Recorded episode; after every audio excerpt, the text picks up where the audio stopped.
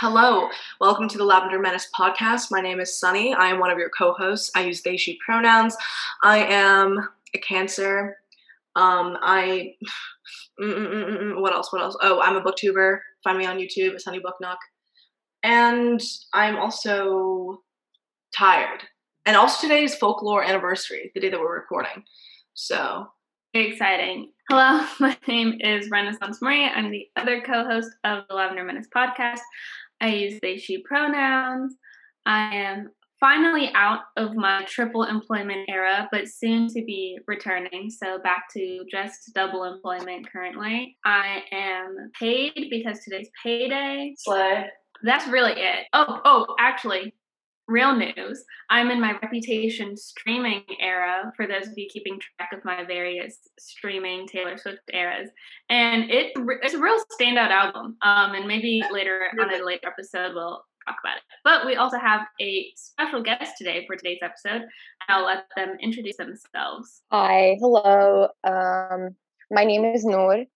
I'm 19. I'm a Palestinian. Palestinian lesbian, and my pronouns are Z, they, she.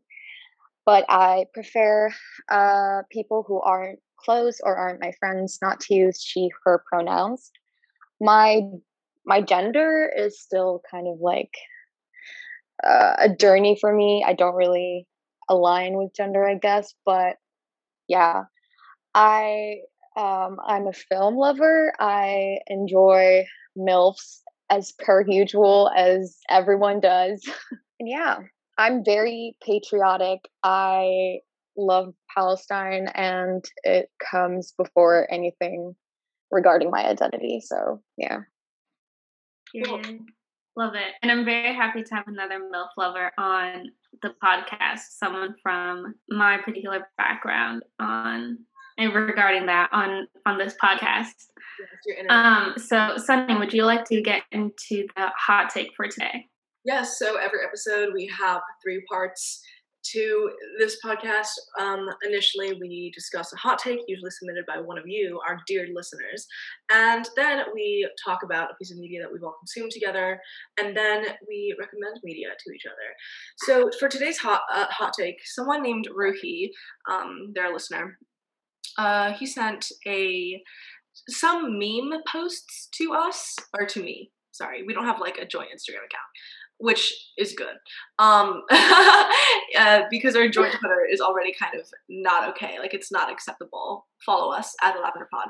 Anyway, so the meme that Ruhi sent uh, was is from the at themcel.pill and the initial one that they sent was, or the first one they sent was a text post that says, the truth is that identity is constantly evolving, but I notice that a lot of people do not allow their identities to expand because they really want to disprove the quote, it's just a phase quote argument that homophobes and transphobes make. And of course, that makes sense. A lot of people feel guilty separating themselves from labels they have clung onto because if they change it, they will feel like they've been faking their identity rather than being in a period of growth. Um, and the caption says, I've gone from being bisexual to being a lesbian to just being queer to being bi- non binary, being a boy, being a girl, being gender fluid, being agender. And there's literally no issue with that. The only truth behind these labels are the personal connection you have to them. They don't actually mean anything aside from what you want them to mean.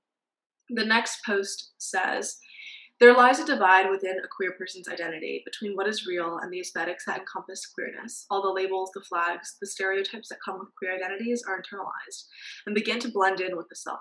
We create stylized versions of ourselves to be queer the right way, to be accepted through the standards of validity.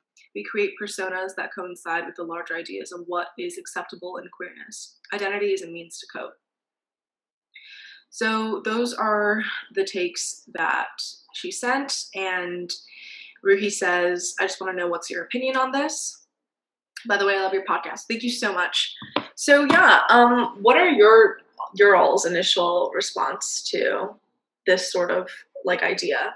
I think the first take is it, it's not inclusive. I think it, it it it can apply to some individuals, but it it's not um it's not like an umbrella thing. You can't really say that everyone has fluid identities or everyone can go through phases where they would just uh, i guess explore their identities or explore their sexualities and labels and stuff like that because pe- some people are certain of their identity or their or, or the label that they're using and it feels more like them it feels like they're in their skin and like as for me i i did go through like parts of my life where i would start uh, using different labels. I would try to just feel more comfortable uh, using certain labels to the point where I would just, uh, you know, completely avoid avoid labels, and then I just found myself it, I just found myself in, in lesbianism and it, it just became very solid and substantial for me.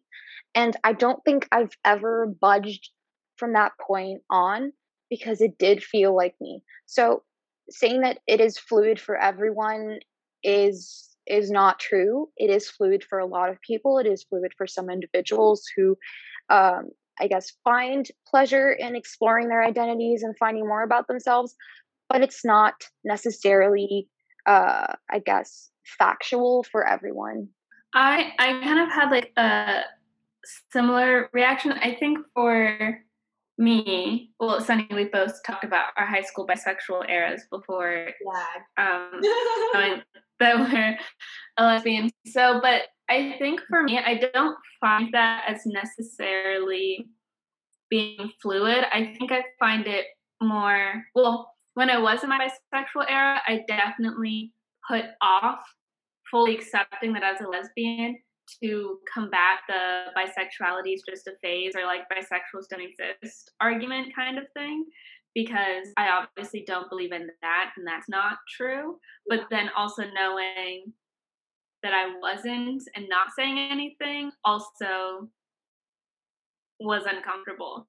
Um, even though at the end of the day, when I did come out as a lesbian, like no one cared at all. Yeah. So there's also like I think a difference between how we expect or, or, or what we predict people's reactions to us changing our labels is going like what reaction it's going to spark versus what actually happens for some people. So I thought it was going to be a much bigger bigger deal than it was.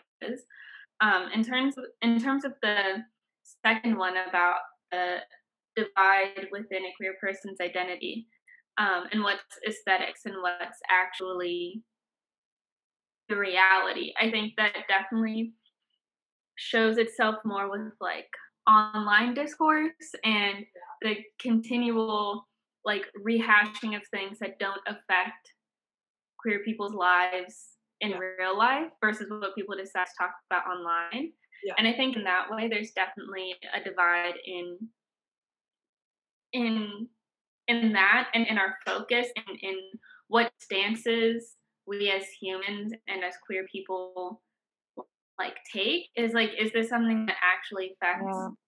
real queer people's lives or is this something that you're just talking to you talk. know yeah and i think that's more of a divide yeah. than rather like oh is this outfit gay enough today I don't really think that. I think me as a lesbian, I'm wearing an outfit, therefore it is a lesbian outfit. Mm-hmm. Yeah. I also yeah. the caption part where the poster said, um, the only truth behind these labels are the personal connection you have to them. They don't actually mean anything aside from what you want them to mean. Oh, I didn't like that. I did not like that. I think that, Yeah, I neither did I.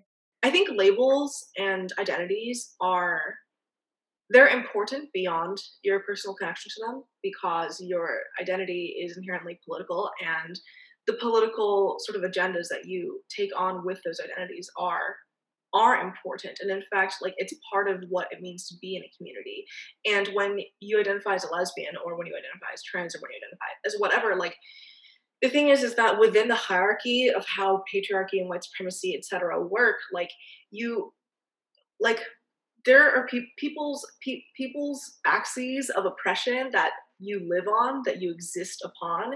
Um, it, it, it means that there are going to be different priorities and the priorities are going to have to be like within lgbt struggles like i think ha- centering trans people and centering lesbians is so important because trans people and lesbians are impacted by every intersection of patriarchy and cis heterosexism in ways that like gay men and like cis bisexual people and you know like in ways that are so different and what like within any sort of queer liberation struggle the people who face the most of whatever axes of oppression exists like should be who is centered whether that like especially especially people of color especially third world people you know like it's it's really important in the same way that uh, my like my nationality and my ethnicity my um my my identities in those ways it's not just about my personal connection to what it means for me to be chinese. It is what it means for chinese people to me to be chinese. What is our history? What is our struggle? What is our what are our goals and how do we achieve them? Um, and i think it's really not materialist it's really like anti-marxist and not, like really not in line with dialectical materialism to sort of align identity as to one of these things that is simply personal and and individualistic because your identity is not individualistic. No one is an individual in that way. Everyone is connected by who they are. Like that's that's a thing. We as people are not individual entities. We all need other people. And the other people who make up our communities and the other people who who share our identities our views are those that we struggle with that we are in community with that we like it's that is so important. It is not individualism. It is it is collectivism. It is it is community. And that is what these identities even that's why these identities even matter in the first place i think well it reminded me of the other night when i went on a bit of a rabbit hole on the bi lesbian uh, urban dictionary definitions with you on facetime and the first two are are jokes. They they don't take it seriously. I highly recommend reading the first two definitions of bi lesbian on Urban Dictionary because it's a tickle. It really is a hoot. But once you go beneath them, there are people who actually try to write genuine and sincere definitions of what it means to be a bi lesbian. Which we don't I, I hope, yeah, I hope you hear the sarcasm in the air quotes uh, with this. Yeah. But in like one of them that's trying to be sincere is like it ultimately is whatever you want it to be. Like each bi lesbian gets to say what that means. And the thing is, is that like no, because both of those words have a distinct and particular meaning and history and there are parts of them that cannot coexist because bisexuality is a sexuality that includes men and lesbianism is a sexuality that purposefully and explicitly excludes men. So to say that you know one's identity especially in terms of using it to communicate with other people or to find community just means whatever you want it to mean. It's a very it, it's ahistorical and it's a very slippery slope of if that is your philosophy for this what is what are your philosophies on like use of words and identifying language and other spheres um because like gender and sexuality these are ways that you find like you said people that you struggle with that you live with that you have, you know, this feeling of, of community, this sense of community. But if that's not your community and you are either appropriating the language of something that you do not belong to, that can have detrimental effects in other areas outside of just your gender and sexuality. I I think there my issue like essentially with bi lesbianism is that other than the fact that it's ahistorical, as you had mentioned, I think that there is no set of ideologies or, uh, I guess, stilts for this sexuality or this microcosm that they've created for themselves. It's that they have made it more open for people to, I guess, express themselves the way they want to. And that is just completely different from being a lesbian or different from being bisexual because being lesbian is ultimately excluding men and being bisexual includes men and that, that is the difference between the two that is the difference between each sexuality has its own i guess set of um ideologies. It's it feels like it feels someone is just bored of being one thing and wants to create something else out of two things. And it just it, it it's like redefining something linguistically and it's just linguistically wrong. It, it it's it feels like it feels like someone who doesn't understand the history of something or doesn't understand the struggles and uh, the stories that have taken place uh, it, it feels like they just they wanted to create something out of nothing because the lgbt community is already struggling from uh, outside scrutiny it feels like there's just a bit of i guess uh, you could say tranquility at times so there's there's these people who try to stir shit up and they would just this is how the idea of bilesbianism was derived mm-hmm. because logically logically uh, when you sit down and you start reading these things especially on twitter and you start reading these takes of about people describing what bilesbianism is to them you sit down and you start thinking to yourself what the hell are these people talking about because it it's just like it, it's like a complete oxymoron because there's absolutely no correlation between bi and lesbian. So it, it doesn't make any sense and it's historically wrong and it's also linguistically wrong. So it just feels like someone who's trying to create something out of nothing. Yeah. Sure. And I feel like um also with that it's like especially because for most people who are defending lesbianism are talking about bisexual women because they understand that men cannot be lesbian. So if the goal in using this is to communicate that you are someone who is bisexual who prefers to date women or is looking specifically for an LWL or L no WLW relationship, then like eh, the label bisexual already includes that and the identity of sapphic and sapphism already includes that. There is no need to try and combine something.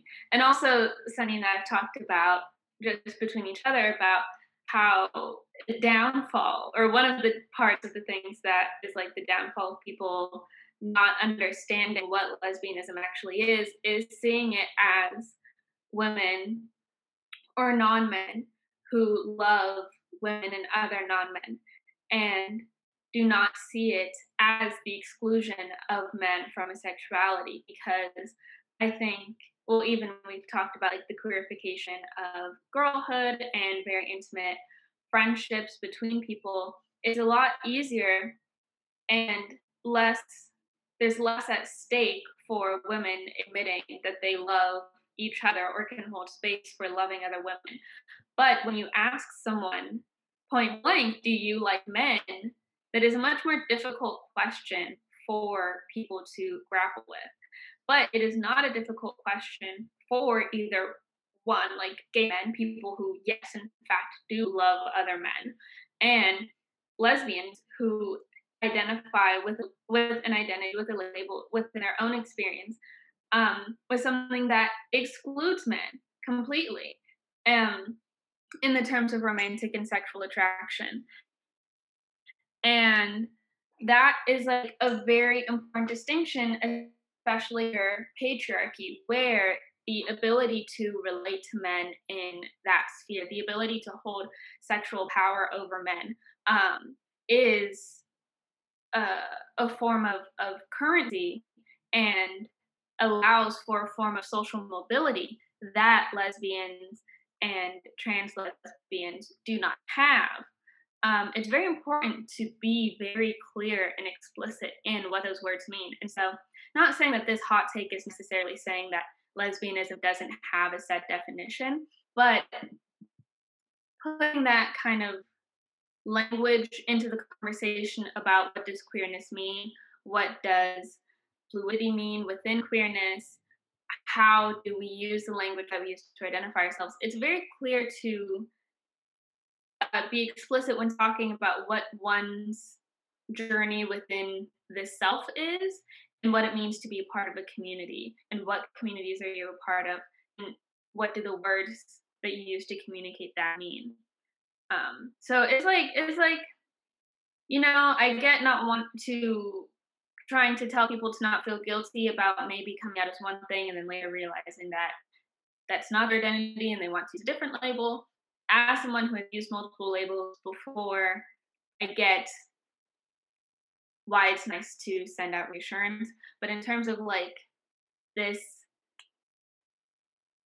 being someone's entire take, I'm not I'm not super hot on. But that's my closing remarks. Does anyone else have closing remarks on these hot takes? I feel like a lot of these that sort of this sort of specific hot take, it's really lesbophobic. mm-hmm. a lot of the time. The idea that like mm-hmm. no, don't yeah. understand. All identity is fluid. Nothing is valid unless you personally identify with it. No, no, that's not true. that is just not true. And also, like I know so yeah. many people who have identified as lesbians and then identified as trans men who are exclusively into men, or people who identify as lesbians and are now like bisexual trans men like so many or people who identified as bi and are now lesbians like there are so many people that i that i personally in real life know and am friends with because unlike y'all I go outside. Like the the reality is is that people like and there are so many people who thought they were like straight men who are lesbians. Like the thing is is that people like y'all y'all really just do not use any sort of critical thinking skill within this within this sort of quote unquote queer discourse community, whatever bullshit, you just kind of use the rhetoric of no, everything just has to do with your personal identity and how you feel individually. Um, to try to to try to not have to have these discussions and think critically about your not only your identity but what that means for other people. Like y'all just don't want to think. You don't want to use your brain cells. is what's really going on here in my opinion. That's correct. Mm-hmm. So.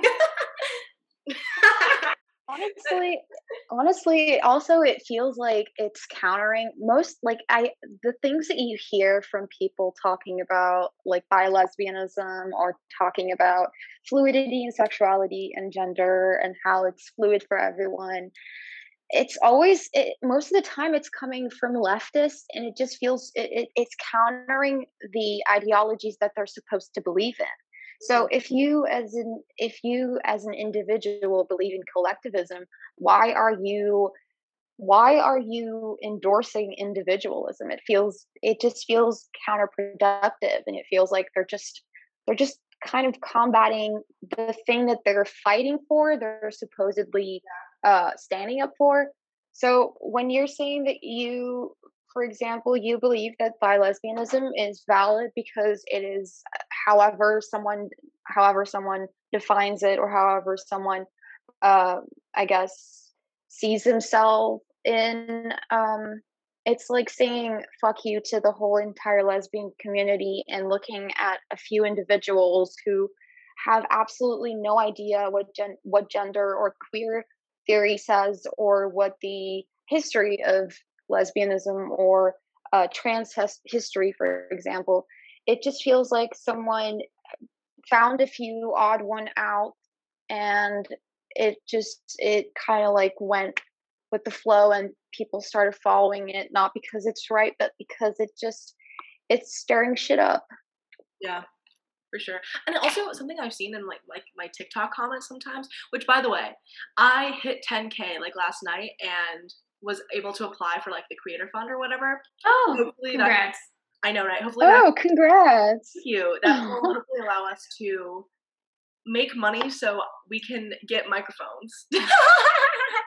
is what I'm Yes. Is Really, please, please, please sign up for our Patreon, even at like the lowest tier, Yeah. so that we can get microphones. I know you bitches are begging, I know you begging, pleading. I know you buy a five dollar coffee every goddamn day. You can send five dollars a month to enable us uh, to Yes. talk our shit at higher quality. Listen, Exactly. If you want to hear us talk about how lesbianism is correct and how lesbians and trans people are the best people on earth at a higher, Exactly. at a higher quality, please uh, go to our Patreon and support us. indeed. Um, oh, Exactly. but one last thought before we move on to other things. I think like something that was, was Yeah. really interesting is one of the comments in my TikTok was like, "No, this is so." There are bi people who don't like men and they only like women and non-binary people and like trans people. I'm like, mm, I I think you need to have a That's still giving lesbophobia then. exactly, and it's also just like, Yeah.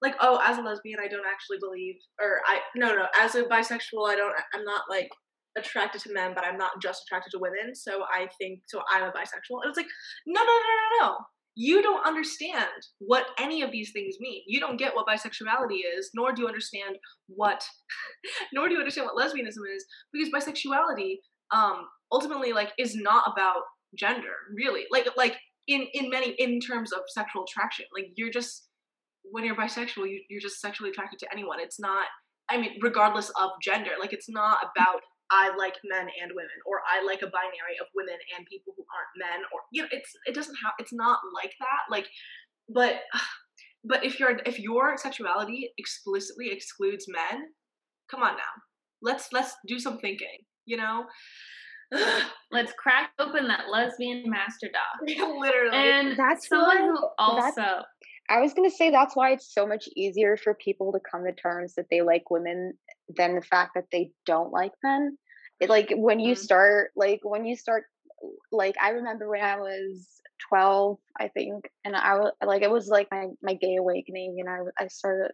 I started thinking to myself, "Oh, I like women," but I never, never really put intensive thought into the fact whether I like men or not. And it just kind of mm, four, five years until I had to figure out and settle and settle uh, for once and all with lesbianism because it felt like me. It felt more like something that I want and something that I feel more comfortable in because I do not see myself in with a man. I don't feel comfortable sharing uh, romantic feelings or sexual uh, intercourse with a man. It just feels wrong.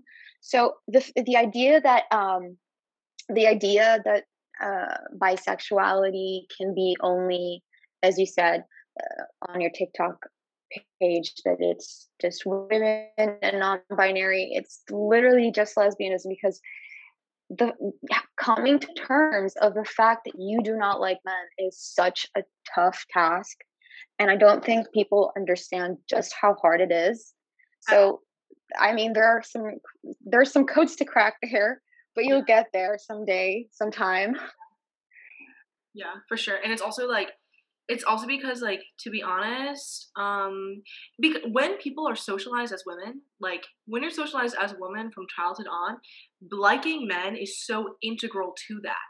So if you're attached to your identity as a woman or you've never been able to really question that in any meaningful way, then of course like it's a default that you like men.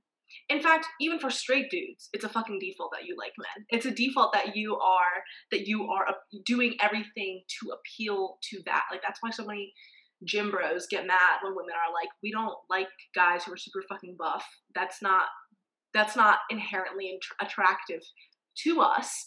Uh, you're appealing to what you think women like because you like men who look like that. You like men exactly who, who who are buff and strong and whatever. But to be honest, lots of women are not fully into that. Even if they are, especially women who like men. You know what I mean? Like, come on now, come on now. uh, well, there was this veins popping out yeah, literally. I mean, when I thought I was attracted to men, I was always like, mm, I don't really get why you guys like all these dudes because they just kind of look the same to me. I mean, exactly. Um, but yeah, Same. I can't tell some dudes I apart. It's kind of yeah, gross. just every Chris in Hollywood is the fucking same to me.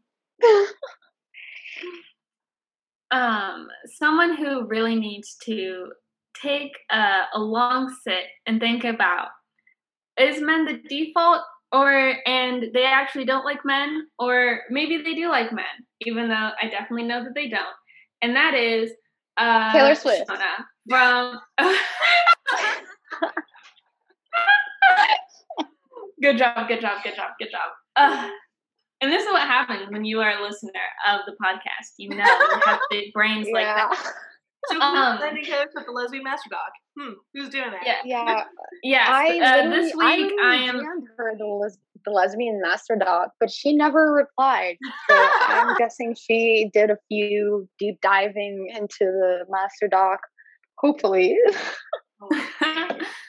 this week I'm diagnosing Shona from the show This Way Up Mhm. with lesbianism and with the homework, yes, a fictional character, but with the task of reading the lesbian master doc because season three better be a whole lot fucking different. Um, so I'm gonna head us into the second part of the podcast where we talk about a shared media that typically Sunny and I watch, but since we have guests this week, we all three watched it. Nour introduced me to the show called This Way Up, created and written by Aisling Bea. And you can watch it on Hulu or various places at your disposal. And um, and uh, it's a British, but she's Irish, um, situational comedy about a woman played by Aisling Bea who is kind of recovering from a mental breakdown, has several mental illnesses, and it really follows. I'd say the primary relationship is between her and her sister, but uh, Áine, Aisling's character, is the main character. And the sister is named Shona, who's played by Sharon Horrigan. Horgan. And did I say it wrong? No, no, I, I, I was just Oh, adding. yeah. I thought you forgot. No, no, no, no, no. Uh, your, I mean, your spouse, really. I just exactly. have a brief Literally. So, anyways, we're gonna get into talking about the sitcom. Uh, Sunny, did you finish it? Did you finish season two? Uh, no, I I'm on like episode two of season two, but listen, me watching Okay. shows is it's it's an uphill battle. It's a constant Yeah. struggle. It's something that like I've started so many shows I haven't finished. I don't even start that many shows in the first place. You know this. And plus I think last episode you recommended was it the last episode? Or two episodes ago. You had recommended the show to me over our recommendations element Yeah. the podcast. Um Yeah. and so I did start. I finished season one, and I liked it. I I cried at which episode?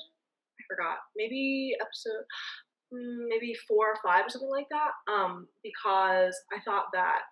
Oh, spoilers. We're gonna be talking about spoilers. So if you haven't seen the show, Oh, yeah. Spoil. This is also for context. uh, Each season is only three hours long. The whole show out thus far is six hours, so it's not a huge time when we Yeah. are in our employment. you area. like you can literally sit down and finish it in one sitting like the whole thing not even just like Mhm. season one you could finish the whole thing yeah.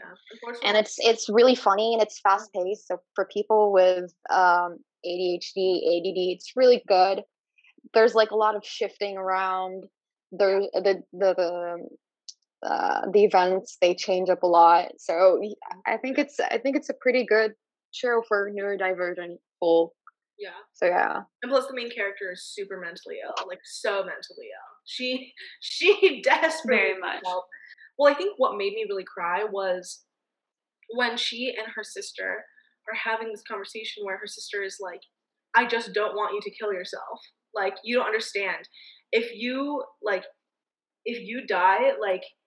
if you want to be dead so bad, you don't understand the impact that that has on so many people around you because so many people love you, um, and that just so so very much resonated with me because in the past four to five years of my life, every single year I've had someone that is in my community commit suicide, um, and every single time it's it's a fucking blow. Like it just it, it even if in all of these cases I was never very close with any of these people, but like it's still like there's still people that I think about nearly every day because they're no longer here, and that is just something that like you can never get over like that's never and i mean and also because when i'm in my monthly suicidal spiral like i think having having someone having characters who are interacting with each other and one of them being so so clear like has so much care for like shona cares so much about áine and even if their interactions feel are so inherently like comedic and flippant and dismissive, there's an underlying current of like just love that is unconditional and unending. And it was just so beautiful to see. And that made me so that made me very emotional. But also my cancer. So I cry at, a lot at media. Not in real life. In real life Cancer moon here. Something is bad. Something is really fucking bad. Anyway. Nour, what did you say? I said I'm a cancer moon. Yeah. I have a cancer moon, so I kind of relate to that. yeah, yeah, yeah. I'm surrounded by cancer placements. Someone no, get me out! Get me out! Taylor Swift has cancer moon. My mom has a cancer moon. Oh, my mom. Okay, let me let me t- talk about this for a second. My mom mm-hmm. is a Sagittarius, Cancer moon, Scorpio rising, Capricorn Mercury. That is Taylor Swift's placements as well. So I need mental help. Like us like we we need we me and Áine we desperately need a therapist who is good. And we do see I think in the show we do see some snips snippets of her communicating with like a mental health professional and being like, hmm, what do I do? I feel so sad. But there are also moments where Shona is like Shona's like, Áine, you act like you're the only person in the world that has ever been sad or mentally ill or unwell um, and I think like that also really resonated with me because I think in a lot of also do that sometimes. Act like on the well, no, I don't think I, it's just the beginning of our friendship. Sunny would tell stories or describe feelings that they have that you would present as like novel, being the first time anyone had ever explained that in the world.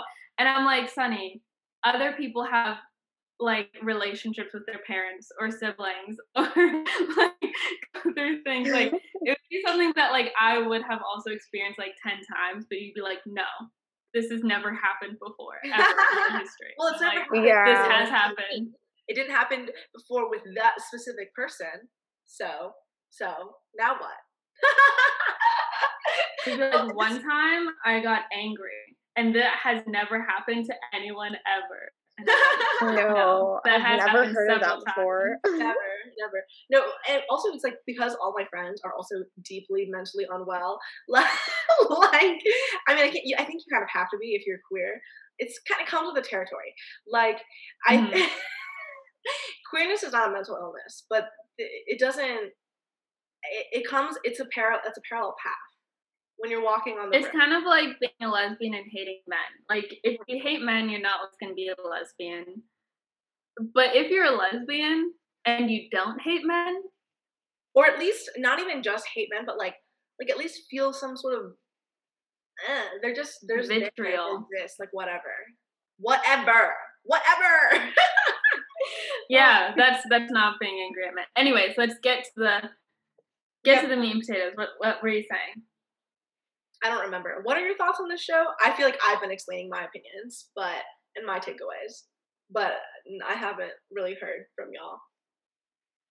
Nour you can go because um, you introduced me to the show.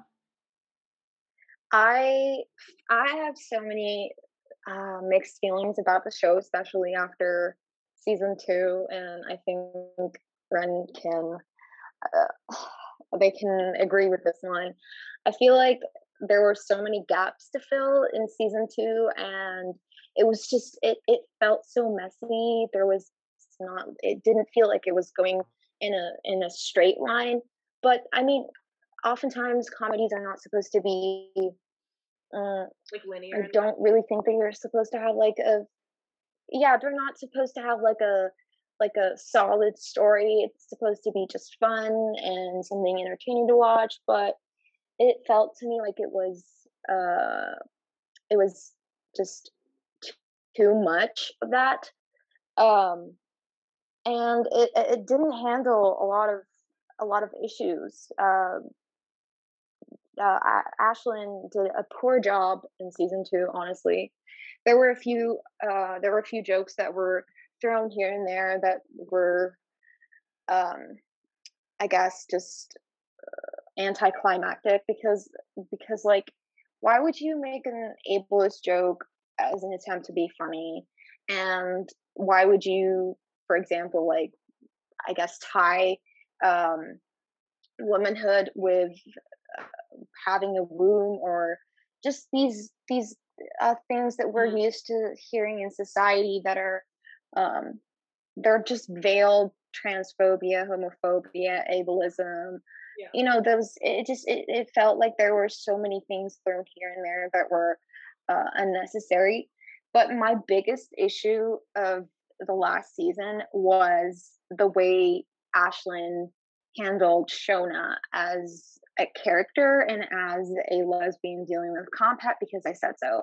But um it felt like there were the elements of being a lesbian dealing with Comphet was it w- they were all there. It was perfectly uh it was perfectly ready to offer in season two. Like season one was perfect. It was the perfect build up for a lesbian, a middle aged lesbian who's coming to terms of her lesbianism, that she uh she's doing everything to cater to her lover's need, who is a man. Um she feels the need to appeal to him. She feels the need that everything she does has to align with him, align with his values. At first, she starts off as uh, as wanting to be childless for her for the rest of her life, and she doesn't believe in marriage. She doesn't want to get married. But then, after a while, she finds out that she uh, that her husband uh, proposes and she accepts, which is against her morals or against uh, her traditions as a as an individual, and then she decides that she changed her mind and that she, she might want want to have a child, which is also against what she believes in, and it just felt so out of character that it it, it just it kind of ruined what was being built up to to cater to lesbianism. And for me it, it, just it was so perfectly well done at the beginning and then it just kept falling apart season two until we reached the part where uh, I think in episode five or episode six of season two, where she has this conversation with Charlotte, who is the the woman she had an affair with, and there is no sense of um, you don't feel like Shona is is willing to show her feelings or is willing to admit to herself that she was or she is with the woman it's just like she's trying to prove to herself that the the love is from one side and it's unrequited and that's not true because the whole season every scene of shona that we'd seen throughout season two was her being i guess fidgety she was shifting around she was always thinking about uh the affair between her and Charlotte. And then just ending the season with Shona, I guess, allegedly being uh, over with this whole thing and moving on is just, it's, it's just, it's so unnatural. It feels, it feels like this does not uh, follow with the pretense of order that the, the, the show is following. So I have like so many issues, but I think this is like my main problem with the show is if you want to start uh, if you want to start a queer story, regardless of what it is, regardless if it was about lesbianism, a bisexual woman, um, pansexuality, a gay man. You have to understand that there's an audience that is anticipating. And for you to just, I guess, bait them in and then take something very precious away from them, I have an issue with that. But um, I'm hoping, I'm really hoping season three, uh, Aisling uh, patches things up and takes a different route, which I'm not very hopeful and I'm not very, uh, I'm not exactly sure of. But we're we're still there's still a small, tiny hint of hope that I'm clinging on to that I don't know if I'm doing the right thing or not. But yeah. Yeah. We I mean, I agree with I really okay, okay. Let me collect my thoughts. One, I want to rewatch the show because I did watch first of all watch season one. I was very, very tired, like late, late at night. So I don't remember actually no. I remember season one. I don't remember season two. I started season two after like a ten hour work day. And so I've forgotten most of it except for like like I know the plot points are, but I don't I don't have it ingrained in my bread in, in my bread in my brain like I do with other pieces of media where I can like replay it in my mind at at at will. Um, so I'd like to rewatch it and also watch it with a more specific and critical lens because uh I um I when I watched season two, I, I felt like I was rushing to see it because I was just watching to collect Shona and Charlotte scenes that never came, and to like get pieces of them, and so I was really disregarding other other parts of the show. One thing that I do really like about the show that I think is different from the other British shows, particularly British comedies that I've seen in the past, is that, um, but I mean, this show isn't absolved from this either. I'm going to get into the point and I'm going to talk about why I think the show does a good job and why it doesn't do a good job at this. I think in so many of the other British shows that I have watched, they use um, black people in the show as accessories or they are like people walking in the street or in Fleabag, like one of the only black people that we've seen that which by the way, Fleabag is one of my favorite shows for the listeners if you don't know. I'm I'm not here to drag Fleabag. I love it. I think it's perfect. But that doesn't change the fact that like one of the only few black people that we see in this show is a guy who comes into Fleabag's shop just to use the electricity and he doesn't end up buying anything. Like every main character, every person that's a plot line in the show is white, which like is British TV. I'm not gonna say that Fleabag is like the poster show for racism in British TV because that's just not the truth. But one thing that I do like about this way up is that it does the black characters are more well rounded. They're not main characters, but also they do serve an important role in Áine's life, and we see them as a very healthy support system and a and uh, another form of family that's different than her relationship to Shona, which I appreciate, and especially I really want to rewatch the episode in season two where they talk about the um, the well, the black people who live in England, but specifically the people from the Windrush era, which was a program in the 70s where Britain paid or offered people who are living in Jamaica to come to England. It might have been specifically London to do work and that they were considered British citizens because they're still a part of the Commonwealth and then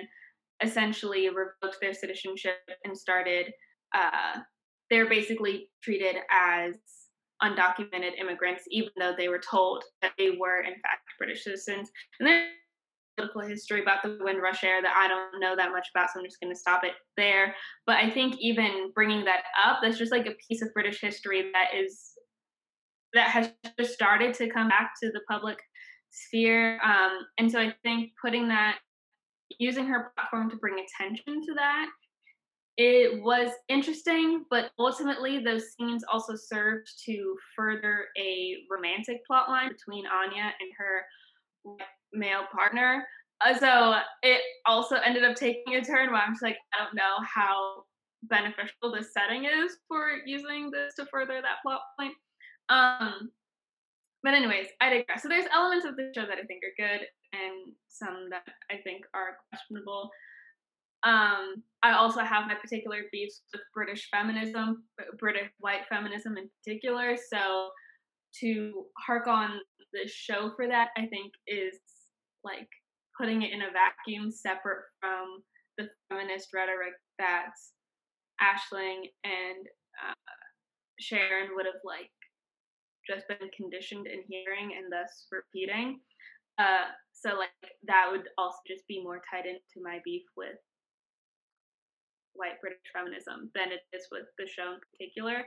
One thing though, I think is that because the show is so short and it does kind of move from event to event at a pretty quick pace, I don't really see each season as like something that is going to have a beginning and end because I definitely think that hopefully I think if we get a third season that isn't with the intention that season two is supposed to be the last season. I definitely think there's more to the story. So my frustration with how Shona and Charlotte were treated in season two, I'm more of like, okay, we're still in the exposition of this story. This is not, we're not anywhere close to what ends up being Shona and Charlotte's full story.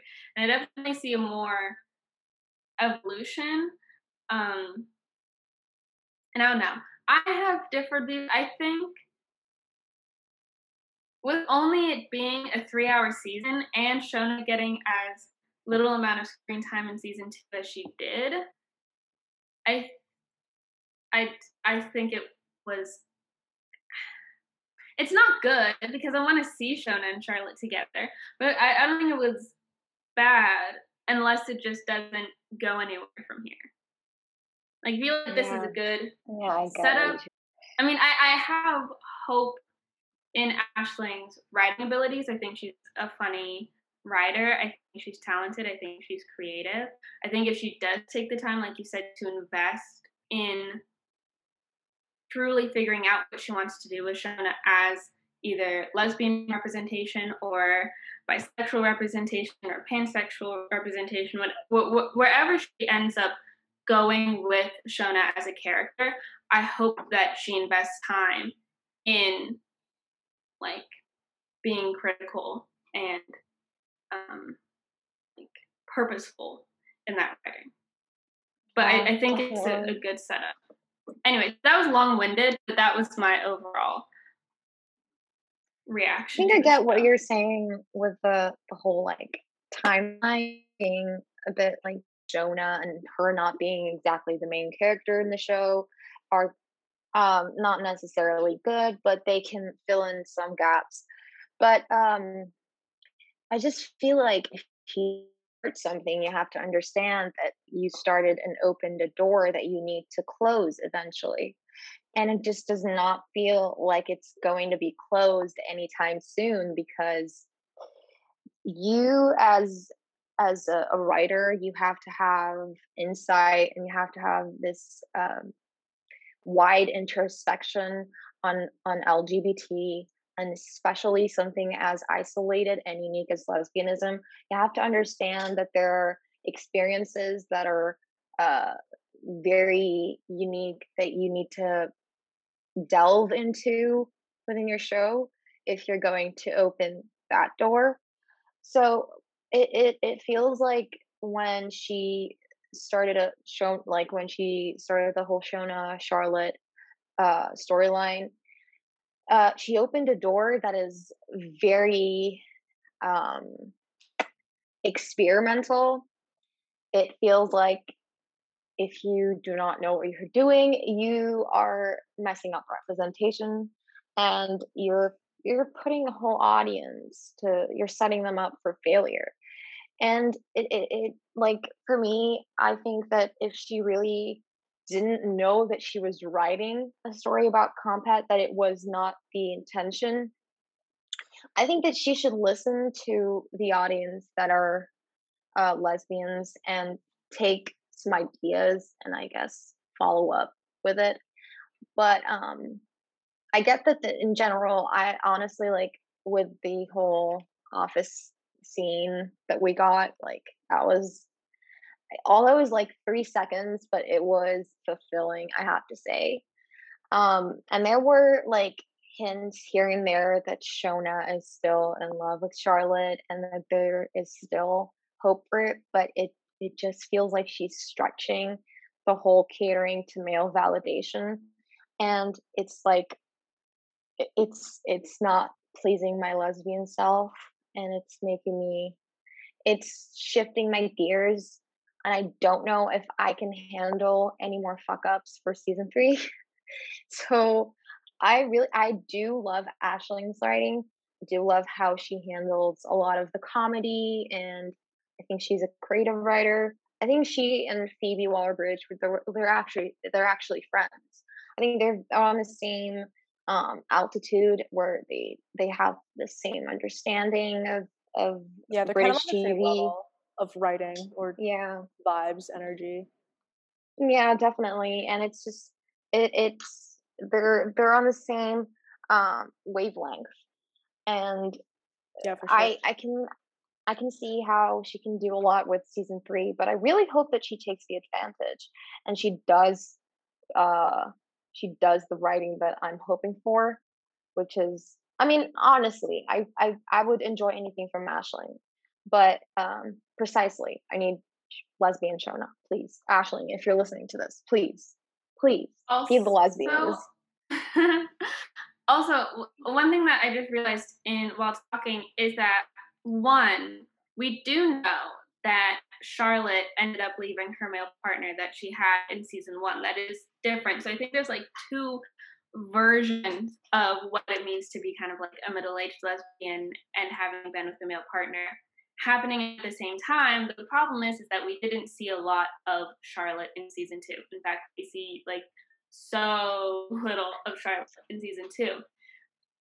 Because of that, though, I wonder if that was because they were also filming because of like COVID restrictions and how many people were allowed to be on set. And I wonder what, at the end of season one, writing it before the pandemic, what her outline and story arc was for these characters in season two, and then with whatever restrictions they had, especially because like in the beginning and I think around the time that they were filming, uh, Britain had really strict like quarantine rules in place, and so I wonder if having less amount of people on set you know, Aisling being like the writer and producer and thus having the most screen time in season two has to do more with okay, that cuts down on the number of people that need to be at a TV studio that day uh, because she can wear multiple hats versus, um, you know, Shona is already one of the primary characters and Charlotte wasn't a main character. And so is that why we didn't see her that much was to,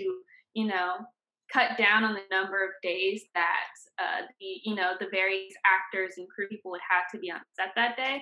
And so that also gives me like i would like to see what the original plans for season two were without the pandemic involved especially because we start to see that storyline kind of creep in towards the end of season two. What was the plan if that didn't happen?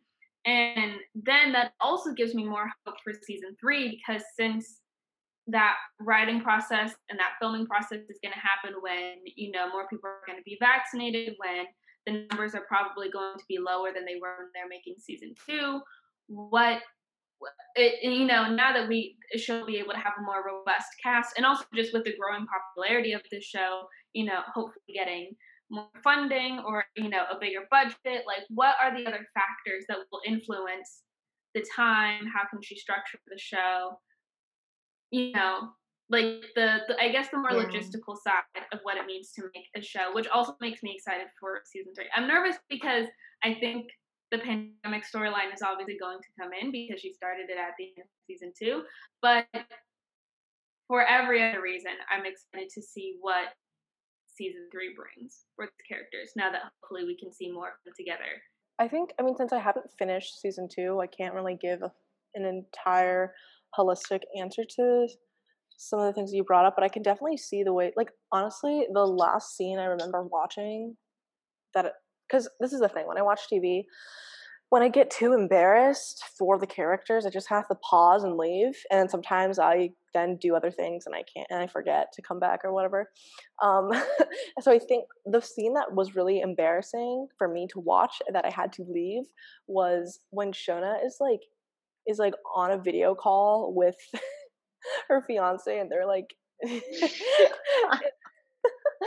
and she, and we can see her mind like flash back to the scenes where she's hooking up with um Charlotte and mm-hmm. I like that's definitely the the comphet element of the of the story for sure um mm-hmm. and like I was just like so embarrassed for her like damn bae like you're gonna marry this man and you can't you can't okay you can't even like get off to him literally, literally he's right there on your fucking screen and what are you thinking about ma'am what are you thinking about let's let's a woman, woman.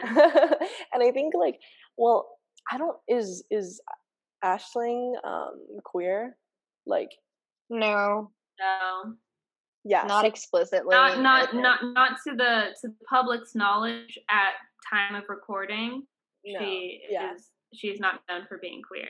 Yeah. And see like I think that's probably the issue too where she's like probably she's probably trying to draw on experiences she doesn't have or like situations that she's only heard of or imagined like secondhand i get you know what i mean like i just think i just think that there there's something inaccurate about like what you guys were saying there's something inaccurate about about shona abandoning her values in a lot of ways and just kind of going forth with a lot of the things that she herself said she didn't want to do or she wasn't interested in i don't know. I also thought in terms but of like, also yeah. oh, go ahead go ahead. In terms of like race and stuff, so many of the jokes in this show being around Aisling or being around uh, Áine kind of being just like like a awkward white lady, like and especially like Irish in in Britain, and her mm-hmm. sister's boyfriend being like I think Indian, right? Um Yeah. I think so. It was, show, yeah. It was just yeah, like, Vish is Indian. Okay, good. Um, so I was kind of like, that is, this is interesting. this is interesting the way this is being explored. I think it's funny, but I also think I'm like, I'm like, hmm, what do you know, Aisling? What do you know? Exactly. well, I think Vish is, I wouldn't be surprised if he was inspired by, maybe not inspired, but somewhat based off of the one British com- comedian who's also, I think, by the name of this. Hold on, let me let me look him up. The the guy that I'm thinking about, his name is Nish, and this character's name is Vish. Uh, uh, Nish Kumar, who is a stand-up comedian and very much exists in the same space as Aisling. And so when I saw that character, it definitely made me think of mm-hmm. him. Not that necessarily Vish is a comedian as a character. Um, but I can see how like he definitely exists in that space like Phoebe Waller Bridge, Aisling Bea., Sharon Horgan. That that's uh like circle of British writers. He definitely occupies that space. So I'm like, hmm, that's like this writing or this character is probably taken from her consuming either his stand up or conversations that she's had with him or something like that. Um, and just being a fucking British comedy nerd uh, for several years, like I don't know, this show, the flaws of this show do not stand out to me as unique flaws of Aisling as a single creative, and more of just like these are the flaws of this genre and this uh, space. Like in general. Like these are things that are also not being addressed in any yeah. other British yeah. sitcom. Yeah. Uh, like a, well, or to any extent. So I mean, yeah. And I think yeah, and I think like you know, as sad as it may be, she's kind of doing the best that I've seen. And there's still, but like other British sitcoms do not have lesbians or do not have any sapphic relationships that have any like significant presence on the shows. Um, they do not Uh-huh. have uh family type, you know, black characters that have their own personalities and names and relationships uh in British sitcoms, you know, period. Uh, or that are seen as sexual because probably the the next famous like British sitcom character would be from uh, the IT crowd, and he's like seen as this kind of uh, definitely autistic coded asexual character, um, which is definitely not how the black people in the show are presented.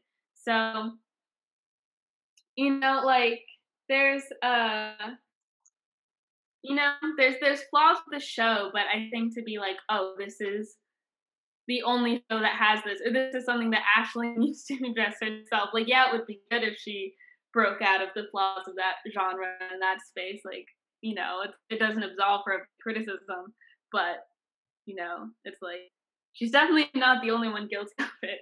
So, yeah, I guess it's like, Yeah, I can see that. I I agree with Ren. I think. Yeah, for Oh, sure. yeah.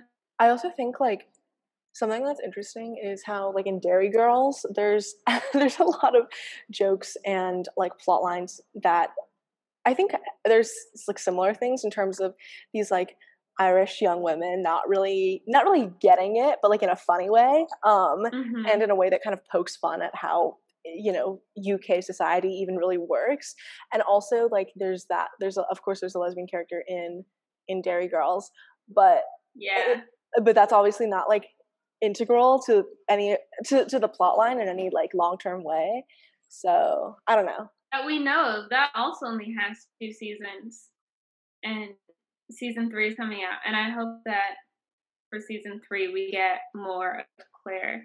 Should, for for uh podcast listeners let us know if you want Sunny and I to rewatch Derry Girls and talk about it on the podcast because that's no fun. because So- in the winter me and renaissance Mhm. we we would watch it every night. every we would watch it together.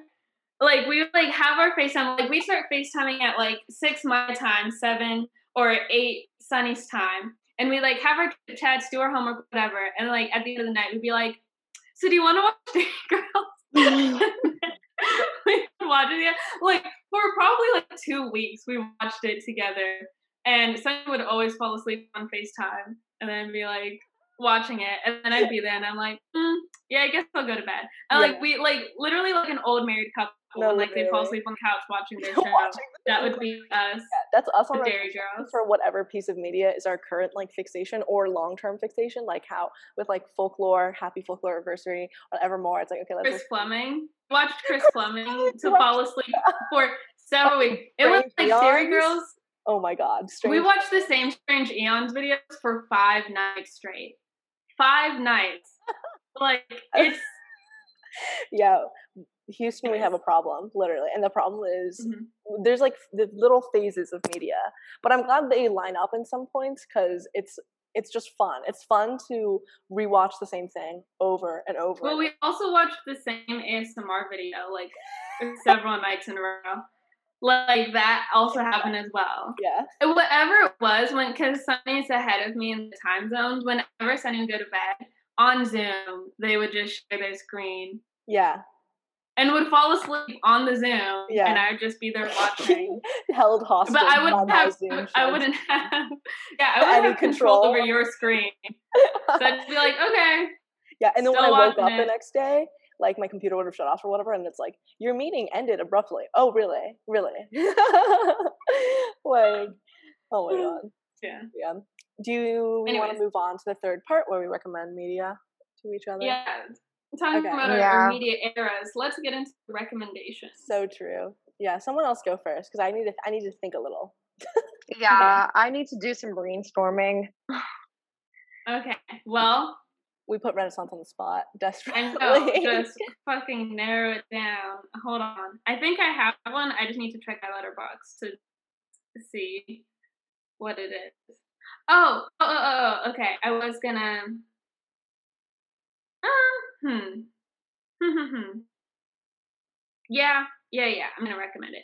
So my recommendation, I already talked to Sunny about this, but I recently watched Judas and the Black Messiah, which Oh yes. is the Oh yes. movie about um, Fred Hampton and the event that led to his untimely assassination, and uh, just kind of really showing how how short his not only life but career and his organizing abilities and talents were just taken far too soon. I mean, if you were listening, you know that Sunny and I are communists and like real communists. um, and and uh, and call it- so you know, You could call. You Yeah. could say. and so you know, it, talking about the politics of the movie, obviously, you know, we don't have to get into. You you can probably guess how Sunny and I feel about Brock. Uh, Brock. Oh my gosh, no, about Fred Hampton and and the the movie in in that regard. However, a question that I brought to Sunny after is like, it's good, and there's a lot of like communist quotes, and it's showing a communist icon, a black communist icon um, of like you know the U.S.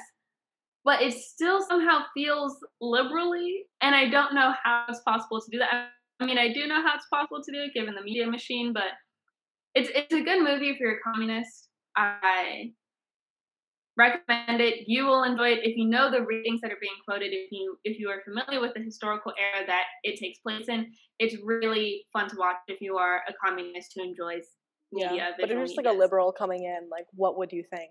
What are your what would your thoughts be? But then, but then once you realize that people of the Academy watched and liked this movie, you're like, hmm, why did you, as a rich white person who makes like millions of dollars watching silly little movies, think that this is for something that for you to enjoy?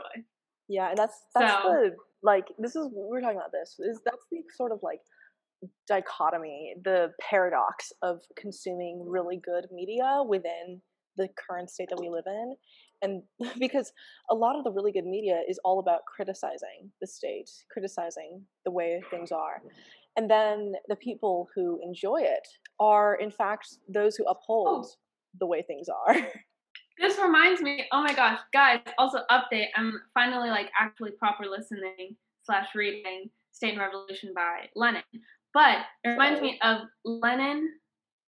I can't remember if this is him quoting Marx or if this is a part of his analysis of Marx's quote, but saying that um, like acknowledging that there is class struggle or class divide is not inherently Marxist or communist, but Yeah. taking it a step further and that realizing that because there is class divide and class struggle, there must be a rev- an armed revolution by the proletariat to make a uh, working class dictatorship. Um, that is what makes one a communist or, or a Marxist Leninist.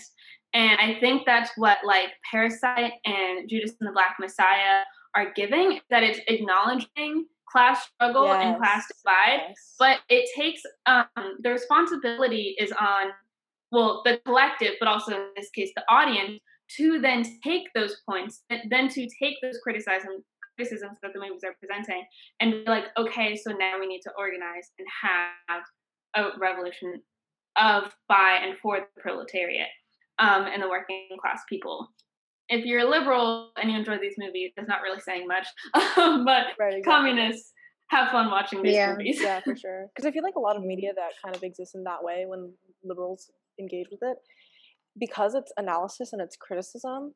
And like, if you're not using your brain, if you're not being a critical thinker, like it, it there you can enjoy it and not really take much away from it beyond what it made you feel in the moment.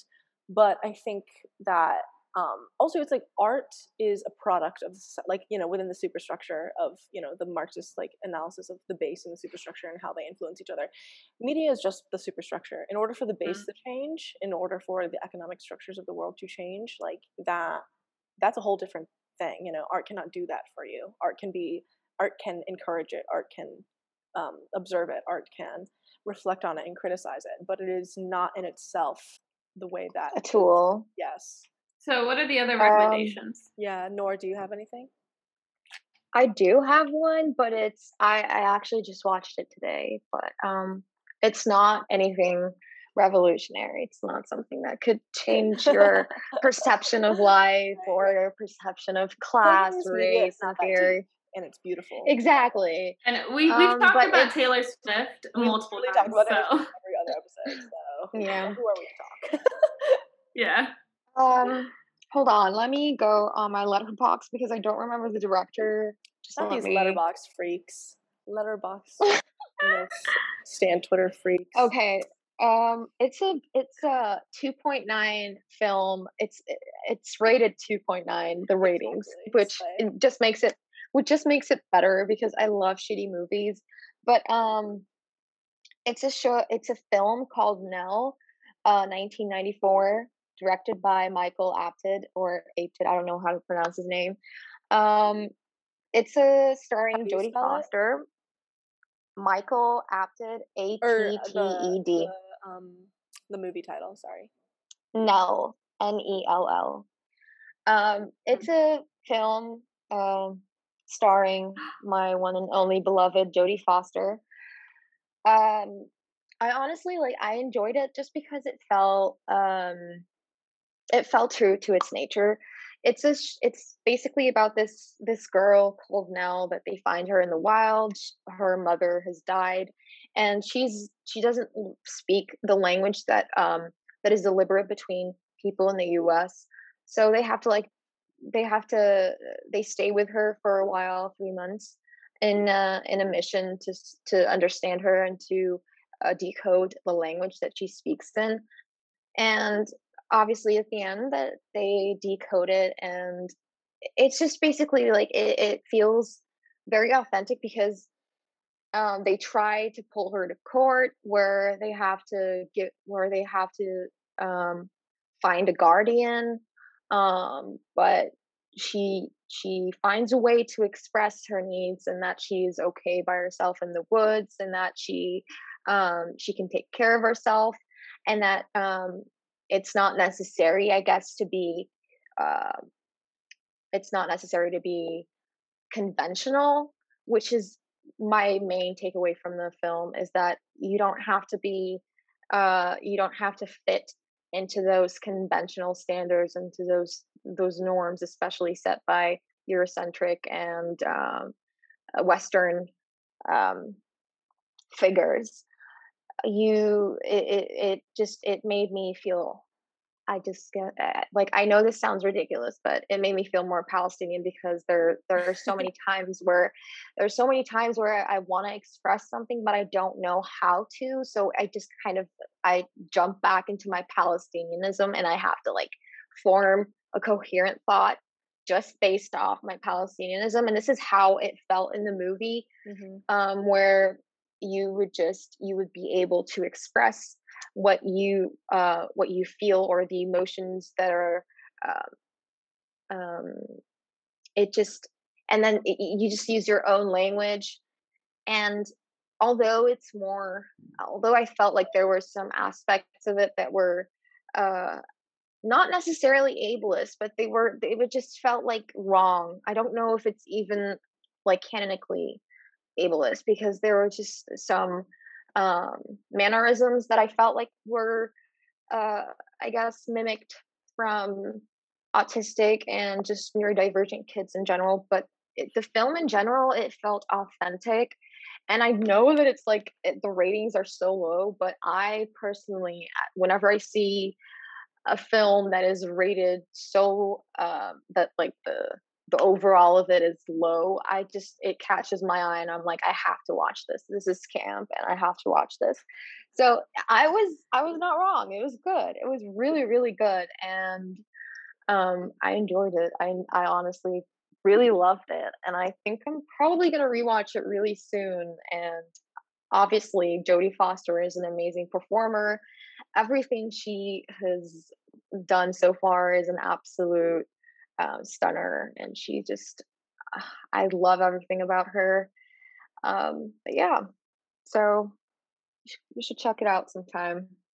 I was gonna ask. I forgot that we're gonna join recommend Desert Hearts because I oh, tried to get yeah. Sunny to oh watch it, and it was playing in Sunny's presence, and Sunny did not pay attention to the movie whatsoever. So this is my Desert Hearts campaign Yeah, to you have to. for Oh my Sunny to I- watch it. I've watched Desert Hearts probably more times than I've seen my own father, and I do not regret it. Priorities: Desert Hearts, your dad. Exactly. Yeah. And I for well, I didn't force Sunny to put Desert Hearts in the thread that we made, but I I was the reason why it was in the thread. So, uh, Sunny, it's time. It's yeah. time to watch the movie. Also, can I can I recommend to both of you Uh-huh. to read the book that it's based on, Desert of the oh Heart. yeah. Um, Oh, okay. Yeah, I'll definitely check is- that out. I- I'll get to that. Soon It after I watch is- the movie. It is an absolute like it's an absolute collapse. like it's just I I can't I don't even have a word for it because it's just I think it's like a hundred and forty, hundred and no, hundred and ninety pages, something like that. I don't know. I I downloaded an EPUB, but um the cover is so The- camp. exactly it Of is the so book camp. or of the everything The book. Yeah, because it's it's it's a movie like promo that they use on. You know how when they did like Calling by Your Name, they just took the film cover or whatever. They do that sometimes. Yeah, it, it's one of those, and it looks pretty. Dope. There are a few editions though. There are a few Yeah, editions of the books. That, It's whatever the one that I'm looking at, right? The one that was published in 2005. Yeah, that was the one that like the most recent one I think. So right, right, right. yeah. The most recent edition. So I'm going to recommend a book as well, and it's also a queer book, of course, duh, and lesbian, sapphic, etc. Um, and honestly, the reason why I was thinking about this was because someone messaged me on Instagram who, mm. who watches my booktube videos asking me whether I had any similar recommendations to The Divines by Ellie Eaton. And as you know, on episode four of our first season, we interviewed Ellie Eaton after we both read and adored The Divines. And I was really thinking about it. I was like, damn, like The Divines is such an is such a unique book. Like I, I don't really it's it's hard for me to recommend something that feels even parallel to it but and so I, I kind of asked them like you know what what elements of the divines did you really appreciate the most? Like the fact that there was this sort of alternating perspective and like that twist at the end or the way or was it more of like in how it was structured or was it more of like the themes of exploring like girlhood queerness womanhood identity figuring that all out? And they kind of responded that yeah they really enjoyed that element like the queerness the the girlhood the exploration of womanhood so one of my recommendations in regards to that was um, The Secret Lives of Church Ladies by Deesha Philyaw. Um, Deesha Philyaw. And this is a short story collection. It's quite short, it's less than 200 pages as well. And The Secret Lives of Church Ladies is following a bunch of different characters who all kind of are in the same, like, vague community area because it's set in i think like contemporary modern day at this black church in the south uh, well not at the black church like community members with, who are within this like black church. And the various people like all women and their perspectives on on the on their lives and the growing up and their relationships with with people and stuff. And I'm like some of the shorts all the short stories they come from so many different perspectives that i think are all fascinating and really beautifully done because they're all somewhat related to each other like you'll see the perspective of someone who ends up being the daughter of someone else that you read from or the granddaughter of someone else that you read from but they're also each structured so differently like some of the standout ones i can think of is there's one short story that's kind of like structured as a list of rules um, from this woman who kind of gets off on cheating um, on hanging on sleeping with men who are cheating on their wives. So she has like a list of rules of what she expects from the guys who come to her to like specifically to like sleep with her, right? And that's one of the structure. And another structure of one of the short stories is like a diary entry, but it's diary entries that are kind of in conversation with each other because we see what um we see the diary entries of a teenage girl who is very clearly like a butch lesbian stud, very like kind of coming into her identity. And we see her journal entries and then her grandmother's journal entries in response to these. And her grandmother is obviously like very like conservative and invested in Christianity and is kind of being like, what the hell? Why is this kid um why is this kid thirsting over the pastor's wife or whatever, like shit like that, right? And there's also a short story that really kind of changed my life called Peach Cobbler, and it's from the perspective of the daughter of the woman who sleeps with married men, um, and she she it, the story is about how her mother is very emotionally unavailable and just generally unavailable and the only time that her mom cooks is to make peach cobbler, but she doesn't make the peach cobbler for her daughter or herself. She doesn't even like peach cobbler. She just makes it for the pastor of the church who comes over every Saturday or Friday to eat it, eats the whole thing, and then they sleep together. And this girl, the girl, the daughter has been seeing this happen for years now, for years.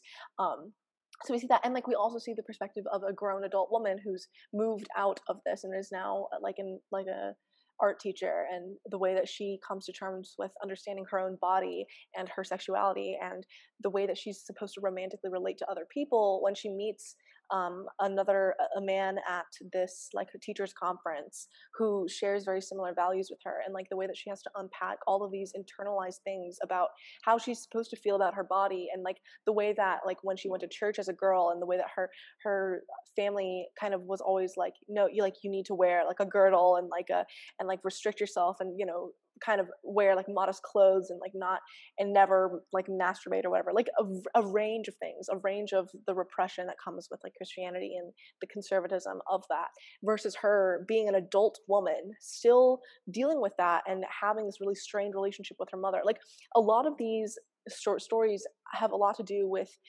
these really complicated like family dynamics. I think the first short story in the book is a, is uh, formatted as a letter from a girl who is writing to um, who is writing to her sister, but it's a sister that she's never known because their father was like a deadbeat and um, like had a bunch of different kids with a bunch of different women and kind of just abandoned them and so so the the our main character like the main character of the first short story she and her three sisters all raised by the same woman um, even if they weren't all biologically related to her they're all they some of them are biologically related to her mom some of them are biolog- biologically related to their dad but it doesn't matter their family their siblings. Um, and so there's a sister who they didn't even hear of the existence upon they didn't even know the existence of until um, her until their father dies. So their father dies and there's a funeral and she's writing a letter to this other sister that they've never met or even seen before being like hey so just wanted to let you know your dad is dead. I don't know how involved he was in your life because he wasn't involved in ours. It's like you know even even though we don't know you we you're our sister as well. Um, uh, and we invite you into like our life. Like there's so and, and there's so many other short short stories with uh, in that vein like they're all so unique and they all come from all these different like perspectives and and understandings of the world and life and it was just so engaging and emotional but like written in a way that kind of reminded me of the divines where we're only seeing the perspective we're seeing a limited perspective because of the structure of the stories and the framework of the entire book but it just it works together so fucking well and it's just it's just phenomenal. Well we'll have to read that. We'll have to yes. see it check it out. Before we wrap up i have a question. Have you read the very very short story titled girl by jamaica kincaid yes it reminded me of when you're talking about the one that was like the the list of rules yeah yeah yeah um when when did when did this collection of short stories come out again um, September 1st, 2020. So it's pretty recent. Oh, okay. So it's new. Because the girl came out in 1978. So yeah, I was yeah. wondering. Yeah, like th- this is mean, very contemporary. It's set in contemporary times. Um, oh, okay. You could, you could, like, there is mentions of like phone calls and like emails and, and like Zoom links or whatever in some of the stories, but the, a lot of them mm. kind of transcend time in the way that they are uh, just about the relationships of these girls with each other and stuff like that. Yeah. Yeah. Cool, cool, cool. So, so yeah, recommendations for today. Yeah, those are all those recommendations. I know last week I said that I was going to finally update the recommendations thread. Listen, I haven't. I it was thrusted into a triple employment era. It just didn't happen. This week, yeah, this week, this week it'll happen. I will be updating the recommendations thread. But also, before I head out, if you even want to see the recommendation thread that I keep on postponing updating, follow us on Twitter at the Lavender Pod. Uh, and from there, you can also find us on Patreon, which is the Lavender Menace on Patreon. Please go there and sign up for one of the tiers. We have a lot of goodies, and also it'll help us get microphones even faster. Exactly. So thank you, thank you, thank you for that. You can also follow me at Renaissance Marie on Instagram or Renaissance with an X for the first E on Twitter, and that is tagged in our Twitter bio. and you can find And me you on can follow Twitter. me on. Oh wait. Oh yeah. Oh, and on YouTube, but I still haven't posted on. So sorry, but subscribe anyway. And Sunny, your promos. Uh, so you can find me on Twitter at a sunny book nook. Same on YouTube, and Sunny with a camera on Instagram, which is actually how we got our submission. And For today. Oh. Yeah. Oh yeah. Also, yeah. If you have a submission that you want us to discuss on the podcast, um, of course you can. If you're a, a, a Patreon sub- subscriber, you can just message us there. But if you just want to find us on Instagram or Twitter, whatever, you can also email us at the Lavender Menace Podcast at gmail.com. Uh, we haven't gotten any emails in the past couple weeks, so that's really sad. So I need you guys to send us your flaming hot takes and links to tweets and TikToks that we should discuss because it's really important for the culture, for the community, Mm-hmm. for you know exactly. Like yeah, Nour, do you want to um, promote yourself on anything? Yeah. I honestly like I I I think I would just prefer to share my Twitter and that's it. My Twitter is at Abby Tally, which is basically a reference to Abigail and Tallie from the world to come. But um it's Abby Tally, A B I T A L L I E. And yeah, you'll find me there. I am absolutely unhinged on Twitter. I share way too much. So if you enjoy oversharing lesbians who have too much to whine about, then that is your place. So I Yeah. mean, you're talking to people who listen to this podcast, so they that's uh, that's our entire audience, guaranteed. yeah, literally. yeah, a Palestinian lesbian who does not know anything outside the bounds of just whining, complaining, crying, hating everything that has to do with capitalism. Yeah. Um, We're shitting about men. Exactly. I enjoy hating. It's just it it it, it kind of feeds my soul. Like every time I hate, my soul just expands in size. yes, exactly. That's us too. Like we're all just hate like Exactly. haters first, we everything else yeah, second. people don't. We live the hater lifestyle. We have We- hater exactly. in our heart. Exactly. We're true Oh. haters. Indeed. Yeah. But thank you Exactly. so much for being on the podcast. yes, thank you so much for being a Thank you. Thank you guys for having me. I feel like this is a cliche to say, but thank you. It's it's, it's really fun. Like I I had so much fun, and I'm it's so like interesting.